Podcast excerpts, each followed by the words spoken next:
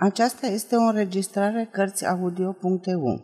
Pentru mai multe informații sau dacă dorești să te oferi voluntar, vizitează www.cărțiaudio.eu. Toate înregistrările Cărțiaudio.eu sunt de domeniu public. Edgar Wallace Secretul cheii de argint Capitolul 1 Toți erau implicați în această afacere – Dick Altenbelly, inventator și moștenitor de drept, Jerry Dornford, filfizon și mână spartă, Mike Hennessy, aventurier din lumea teatrului, Mary Lane, actriță de mâna a doua, Leo Moran, bancher și jucător de bursă, Horace Tom Tickler, cavai de el, era vărât până în gât, deși habar n-avea. Domnul Washington Worth care dădea petreceri și îi plăcea să fie lingușit, bătrânul Hervey Line, nerăbdătorul Pini, care îi împingea scaunul pe rotile, îi pregătea micul dejun, îi ținea corespondența și Sutherford Smith. Iată, într-o zi, că Bini, pasionat cititor al ziarelor care dezvăluiau cele mai odioase crime, se trezi în centrul atenției a milioane de cititori, frumoasă experiență, n-am ce zice – petrecerile domnului Washington Worth erau cât se poate de exclusiviste. Invitații erau aleși cu grijă și nu ar fi îndrăznit în niciun caz să strecoare vreun intrus. Ei erau, după cum îi numise Mary Lane, o ciudată aventură. În ceea ce o privește, reușise să se infiltreze datorită robustului și melancolicului Mike, pe care, de ce să nu o recunoaștem, îl cam plăcea. Oamenii îi ziceau bietul Mike, din cauza repetatelor sale falimente, dar această poreclă nu îi se potrivea. Îl găsise între timp pe bogatul domn Washington Wells, iubitor de teatru și mină de aur pentru artiști. Acesta era însă și un om foarte misterios. Despre el se știa că locuiește în Midlands și învârte afaceri în industrie. La Londra, adresa lui oficială era hotelul Kellner, dar nu dormise niciodată acolo.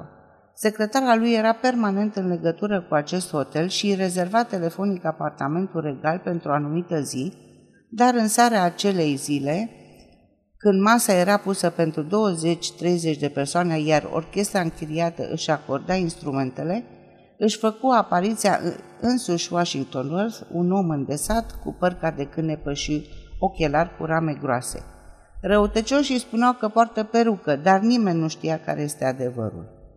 Costumele îi veneau ca turnate și nu se despărțea niciodată de mânușile sale albe din piele de vițel. Avea o voce de tenor, obișnuia să bată militărește din călcâie și săruta mâinile doamnelor, obicei pe de-a întregul european.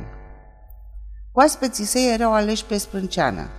Selecționa, sau mai bine zis, Mike o făcea pentru el, doar trepădușii universului teatral, coriste, actrițe din roluri secundare, una sau două cântărețe obscure. Odată, Mike îi sugerase o petrecere mai deosebită, dar domnul Worth nici nu voie să se audă. N-am nevoie de complicații, a spus el. Îi plăcea să fie adulat și nu ducea niciodată lipsă de asta. Cheltuia cu dezinvoltură și făcea cadouri foarte costisitoare. În schimb, sărăntocii luați sub aripa lui ocrotitoare îl, compleșa, îl compleșau cu complimente. Nu puteai da buzna la petrecerile domnului Washington Worth. Invitațiile erau distribuite sub forma unei mici cocarde, de genul celei purtate de doamnele din loja regală la Ascot, pe care era înscris numele persoanei invitate. În acest fel, domnul Washington Worth împușca doi iepuri dintr-un foc.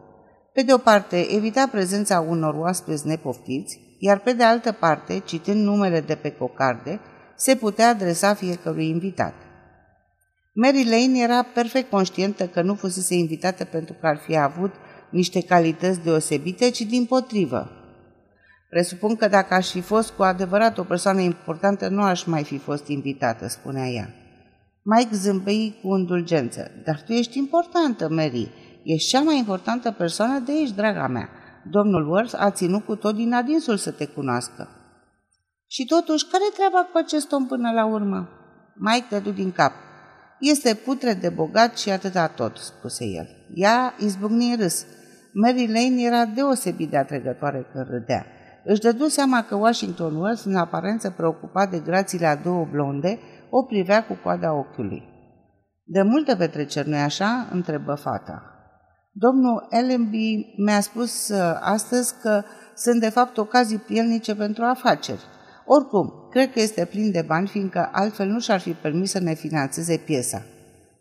Serios, Mike, cred că pierdem foarte mult cu spectacolul de la Sheridan.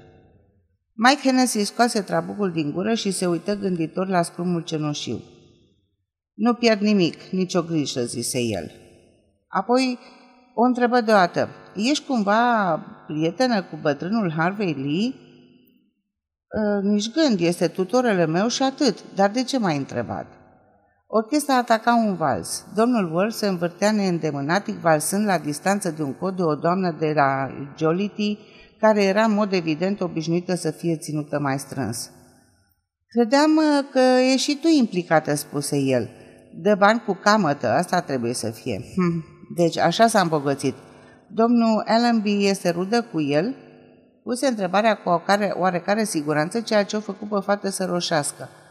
Da, este nepotul lui, răspunse ea puțin descumpănită. Dar de ce te interesează? Maica aruncă o privire către perechile de peringul de das. Încerc, încearcă să dea impresia că se distrează de minune, observă el cu un zâmbet cinic. Toți vor pleca cu buzunarele pline. O să-ți iei și tu partea ta. Dar de ce te preocupă domnul Lain? insistă fata. Mă întrebam cât de bine îl cunoști pe bătrân. Să știi că nu mi-am promutat niciodată bani. Cere garanții solide, iar nu le, eu nu le-am avut niciodată. Doar știi că bancherul lui este Moran. Mike era de o sinceritate dezarmantă, iar vorbele sale oglindeau întotdeauna ceea ce gândea. Chicotipe înfundate. Știi că e bună gluma, ha, ha, ha, Moran, bancherul casei. Tu nu-ți dai seama care e poanta, dar eu știu prea bine. Mary îl cunoștea din vedere pe Leo Moran. Acesta era pe cale să se împrietenească cu Dick Allenby și venea des pe la teatru, deși nu intra niciodată în culise. Însă când Mike vorbea în doi peri, era inutil să încerci să scoți ceva de la el, așa că început să se uite neliniștită la ceas. Crezi că o să se supere dacă plec mai devreme? Am promis că trec pe la club. El îi făcu semn că nu, o luă politicos de braț și o conduse către domnul Worth, aflat în compania a trei fete drăguțe care încercau să-i ghicească vârsta. Uh, mă scuzați, domnule Worth, micuța vrea, mea prietenă vrea să plece, are repetiție mâine dimineață. Nici o problemă, spuse gazda. Când zâmbea, etala o pereche strălucitoare de dinți falși. Vă înțeleg perfect, domnișoară Lane, și vă rog să mai poftiți. Vă aștept peste trei săptămâni când mă întorc din străinătate, zis aceasta, întinsându-i o mână moale lipsită de viață. Apoi Mike o conduse către ieșire și ținu haina. Nici eu nu mai stau mai mult de o oră. Domnul Smith pleacă întotdeauna după ora 1 noaptea. Apropo, o să-ți aduc cadoul la teatru. Era foarte încântată de Mike. De fapt, toată lumea îl îndrăgea. Nu era cu toat- în toată Londra actor sau actriță care să nu fie acceptat să fie plătit de Mike cu jumătate de salariu. La nevoie putea să plângă foarte convingător când era falit, iar asta se întâmpla mai întotdeauna. În orice caz se văicărea de îți rupea inima ori de câte ori dădea peste o persoană dură, hotărâtă să-și recupereze banii de la el.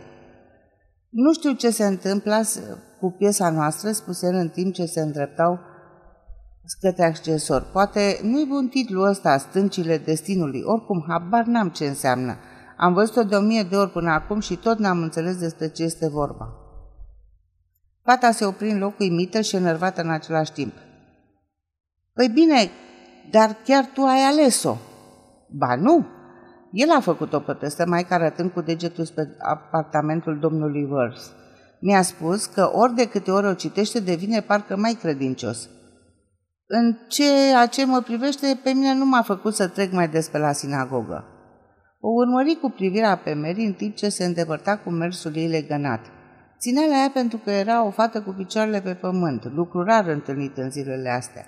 Prima oară când o invitase să ia masa în oraș, îi sugerase câteva metode rapide prin care o tânără actriță putea deveni cap de afiș, iar ea îi răspunsese foarte înțelept, fără a-i răni însă orgoliu, și să nu uităm că un om cu o fățișare ca așa nu ducea lipsă de așa ceva. Din acel moment a luat-o sub aripa lui ocrotitoare, deși avea destule admiratoare. Totuși, dintre toate fetele pe care le iubea, pe ea o îndrăgea cel mai mult. Reveni în atmosfera agitată a sălii în timp ce domnul Orf împărțea cadourile. Era mult mai vesel ca de obicei, nu băuse niciodată prea mult, dar în seara aia se cam întrecuse cu gluma. Promisese că o să bea singur o sticlă de șampanie dacă o să reușească cineva să-i ghicească vârsta.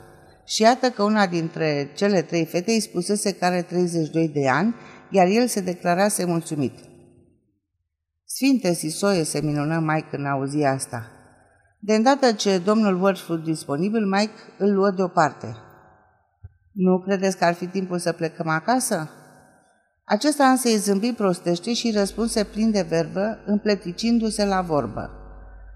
La, lasă, scumpule, dragule, mai sunt în stare să conduc până la Coventry. Cu siguranță acesta nu era domnul Worth pe care îl cunoscuse. Mike Hennessy intră în panică. Simțea că este pe care să piardă o mare avere.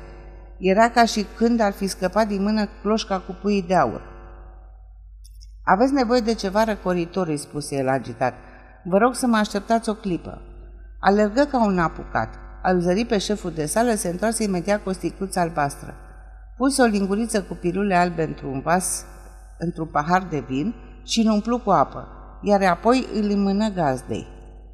Bezi, vă rog, îi spuse el cât se poate de hotărât.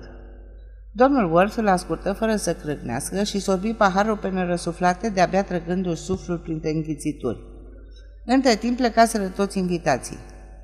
Vă simțiți bine?" întrebă nerăbdător Mike. Da, da, e în regulă," îi replică sec celălalt. Acum părea destul de sobru. Oricum, Mike se simțea înșelat în așteptări. Nu-și condusese prietenul la mașină pentru că era contrar uzanțelor din lumea bună.